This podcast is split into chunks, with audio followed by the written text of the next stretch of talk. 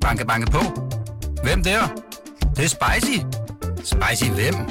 Spicy Chicken McNuggets, der er tilbage på menuen hos McDonald's. Badum, bom, tji.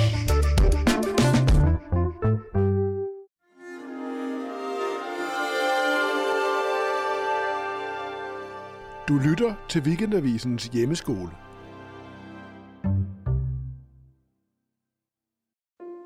Hej, mit navn er Lone Simonsen. Jeg er professor og pandemiforsker ved Roskilde Universitet.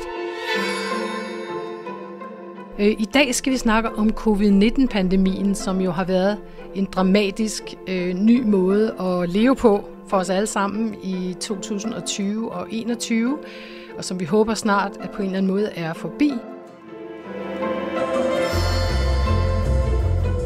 Og det er den tredje eksempel på en dødelig coronavirus, som vi virkelig har slåsset med i de sidste øh, 20 år siden SARS i 2003.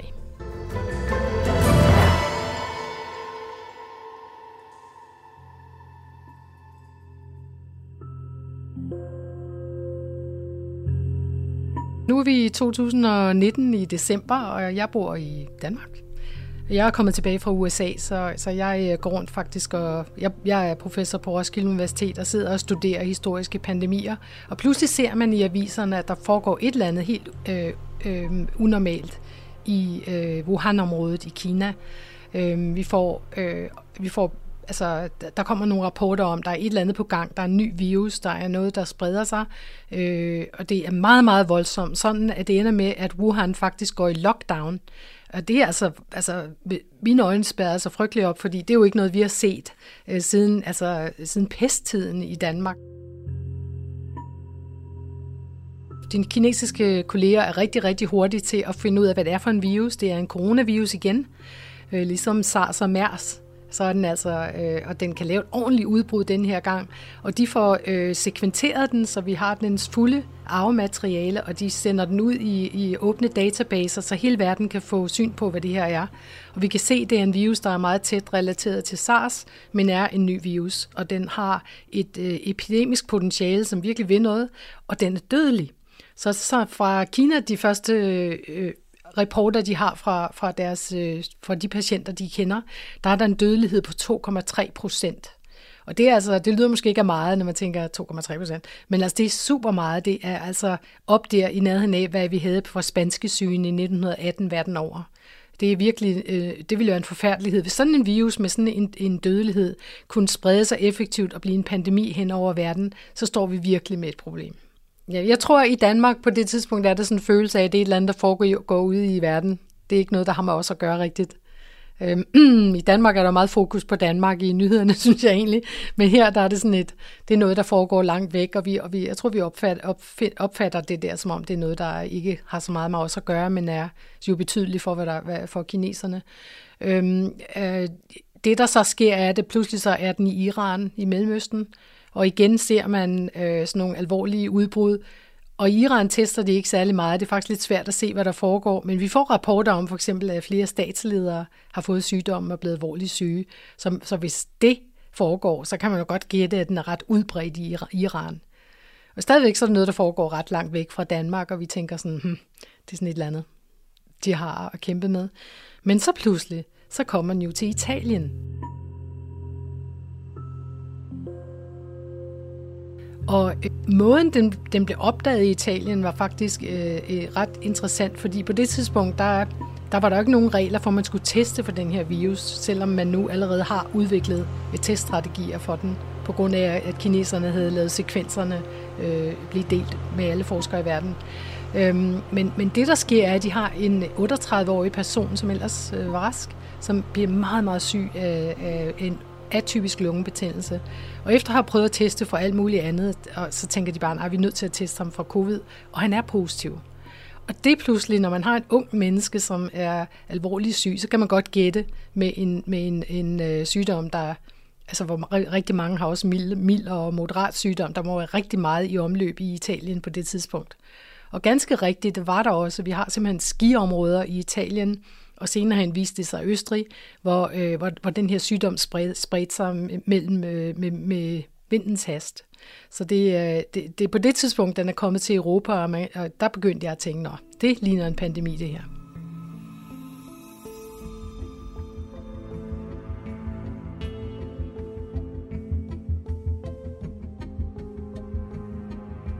Og samtidig kunne man se, at det foregik ret hurtigt. Det var også nogle data, vi havde fra tidligt fra Kina, sidenhen fra Italien, hvor man kan se faktisk, at det er for hver person, der er smittet, så får man to til tre øh, andre smitter. Når man skal se på den samlede øh, øh dødelighed af sådan en sygdom, så er det jo øh, dødeligheden per 100, der bliver syge, gange med, hvor mange der får sygdommen. Så, så den her, den spreder sig vildt og bredt, og ifølge Verdens Sundhedsorganisation har over 10 procent af verdens befolkning været smittet af den her nu. Og det er jo en helt anden situation end SARS, hvor det var begrænset til, til små udbrud, eller mindre udbrud i Asien og i Nordamerika. Nogle mennesker tror, at den her virus ikke er værre end sæsoninfluenza gør ondt helt inde i sjælen på mig, fordi at, at når man ser, at der kun er 1800 dødsfald, som der er i Danmark lige nu, så har det jo alt muligt at gøre med alle de ting, vi har gjort for at forhindre, at viruset spredte sig. Og når vi ser på, øh, altså det har været helt afsindig effektivt, det vi har gjort. Vi har haft lockdowns, som hver gang vi gør det, virkelig begrænser øh, smittetallet. Vi kan få det helt ned på 0,5, viser det sig, bare ved at, at holde os øh, øh, væk fra hinanden og holde hygiejne. Det er jo helt ekstremt godt klaret. Og det er den grund, at i Danmark er det måske kun 5% af alle danskere, der nogensinde har været smittet med den her virus. Og så kan man godt regne ud, hvis man skulle bare lod den løs, og alle mennesker blev smittet, som nogle mennesker faktisk foreslår, så ville man få 60 70 øh, procent eller flere smittede. Vi står i en, i en situation, hvor potentialet er, at der kunne ske 20.000 dødsfald i Danmark. Det vil være enormt stort i forhold til sæsoninfluenza. Og det er det, jeg synes, at vi er rigtig gode til at få, få folk til at forstå, at der er det, vi ser, og det er på grund af vores begrænsninger. Og så er der det der potentiale, som er det, vi prøver at undgå, det er helt anderledes end sæsoninfluenza.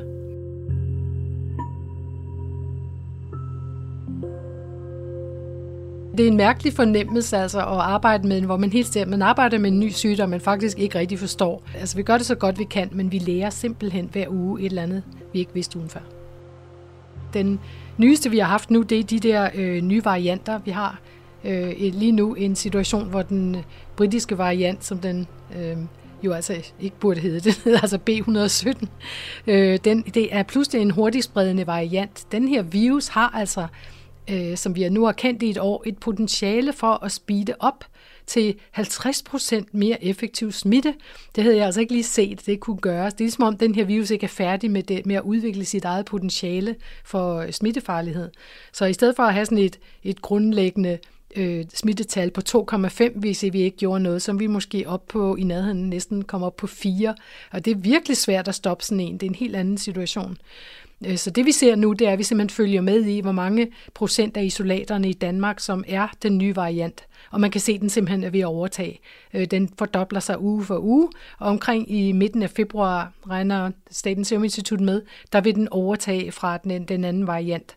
Og så det vil sige, at alt hvad vi gør, skal vi bare gøre 50% bedre, efter den har overtaget, fordi så har vi simpelthen en ny situation.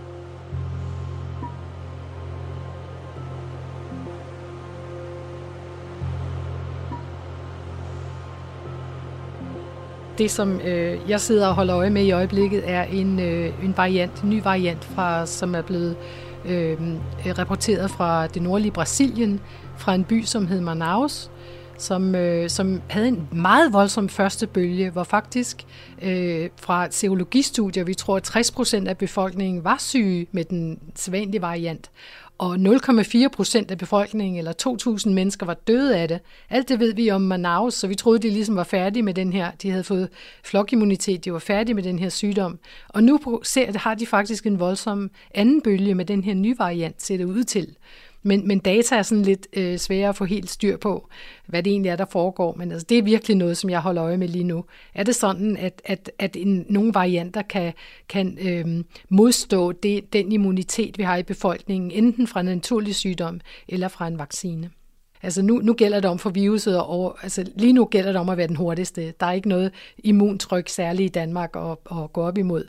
Men når vi alle sammen har, øh, har, øh, har vaccine, når vi har fået vaccineret rigtig mange mennesker i alle aldersgrupper, øh, så, skal vaccine, så skal viruset finde på noget for at overkomme det. Hvad har den så ellers i posen der? Hvad kan den finde på? Kan den virkelig øh, komme op med nye varianter? Så kan øh, den brasilianske variant sprede sig her? Og er det virkelig en, som kan overkomme immunsystemet? Så vi skal opdatere vores vacciner, så vi skal igennem sygdommen igen. Og hvad betyder det? Kan, kan man forestille sig, at man, når man har noget immunitet, så er man bedre stillet, når man møder en anden variant? Alt det der er faktisk en masse åbne spørgsmål, som vi er nødt til at få svar på så snart vi kan, for at forstå, om vi skal blive ved med at vaccinere og vaccinere, eller om vi faktisk kan glide ind i noget, som minder mere om vores sæsoninfluenza-kontrol. Øh, Et stort spørgsmål, som virkelig er enormt vigtigt at få et svar på, det er, hvor vigtige senfølger af den naturlige coronavirusinfektion er. Og man ser rapporter, at der er, øh, at, at folk lider i rigtig lang tid bagefter øh, af nedsat lungefunktion, eller øh, fuzzy brain, eller øh, eller måske ligefrem psykoser og andre ting. Så det er virkelig øh, noget, som, som kan ske. Det vi ikke forstår, det er, hvem sker det for? Er det folk, som har haft alvorlig sygdom, eller kan det også ske for folk, der har haft mild sygdom? Øh, og hvor lang tid var det? For eksempel, man kan ikke lugte og smage noget. Er det noget, der var et halvt år, eller noget, der var resten af ens liv? Det er virkelig vigtigt at få styr på de der ting. Og, og, og det betyder faktisk, at hvis man Altså det betyder meget for vores strategi for, hvordan det her ender. Fordi hvis det viser sig, at unge mennesker faktisk, 10 procent af dem ender med, med en dårlig senfølge, fordi de har fået infektionen, så det er jo ikke noget, vi, vi er interesseret i at lade ske, så må man vaccinere mere. Så de der ting er virkelig, øh, virkelig vigtige spørgsmål at få oplyst lige nu. En anden en, jeg lurer meget på, er, øhm, at lige i øjeblikket ser det ud til, at unge børn ikke smitter særlig meget. Det er også en af de grunde til, at vi ser på øh, 0. til 4. klasse som den første gruppe, der kan komme tilbage øh, og gå i skole. Øh, men kan det ændre sig? Altså hvis man tænker som en virus, så vil man vel Øh, de tænker ikke. Men hvis man de kunne tænke, så ville de nok tænke, det er fint, hvis jeg også kan, kan få børnene til at smitte videre.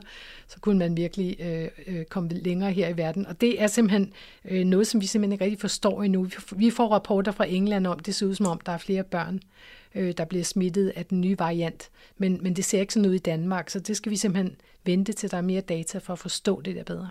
Jeg vil forestille mig, at når vi har fået vaccineret Danmarks befolkning, altså alt, alt andet lige, når vi er kommet ned og fået vaccineret, øh, sådan at alle over 50 cirka er godt dækket med den her, med en god vaccine, så vil jeg skyde på, at vi øh, faktisk godt kan tåle ret meget i forhold til at åbne Danmark op igen. Det er jo en fantastisk lykkelig situation, at det lykkedes os at få en vaccine mod en helt ny pandemitrussel øh, på bare et år. Hvis du går tilbage og ser, hvad forskellige kloge vaccinologer har udtalt i den her. Der er nogle øh, kloge kolleger, som, som har foreslået måske, det vil tage 5 til 10 år. Og det er faktisk første gang, vi kommer til at, ende en, vaccine, øh, ende en pandemi med en, en vaccine. Hvis du ser historisk på alle vores influenza-pandemier, så er de bare endt med naturlig flokimmunitet. Øhm, øh, selv i 2009, svineinfluenza, øh, der havde man jo, der var man god til at lave influenzavaccine.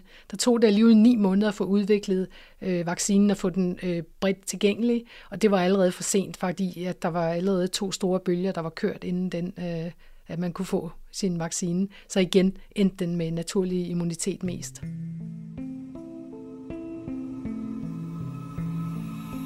Jeg tror, vi øh, tager med os, at, øh, at rigtig slemme pandemier kan ske, også i fremtiden. Vi har ligefrem et navn for dem, det hedder Disease X, ifølge Verdens Sundhedsorganisation. Det kan, der kan ske noget igen, og vi skal være beredte på det. Og jeg tror måske, vi var ikke særlig beredt den her gang. Vi havde ikke øh, tilstrækkeligt med værnemidler og testkapacitet osv., og, og ikke en god strategi for samarbejde med andre lande egentlig, som selvom vi havde pandemiplaner, så det ligesom, om det hele gik i vasken, og, og, og alle prøvede at redde sit eget land-agtigt situation her i, i foråret 2020. Øhm, så jeg tror, vi vil tænke på det som en meget unik periode. Jeg tror, vores børn og unge, det vil være en definerende øh, oplevelse for dem, ligesom for mine forældres generation var det 2. verdenskrig. For mig var det måske noget andet, noget med en atombomber øh, og truslen. Det er helt klart en 100-års begivenhed, vi er igennem nu. Men Det gode er, at den vil ende, det er jeg helt sikker på. Fordi når jeg ser på historiske pandemier, så ender de jo altid.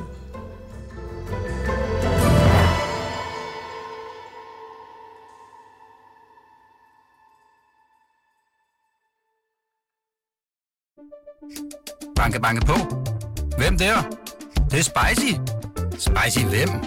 Spicy Chicken McNuggets, der er tilbage på menuen hos McDonald's. Badum, bom, tji.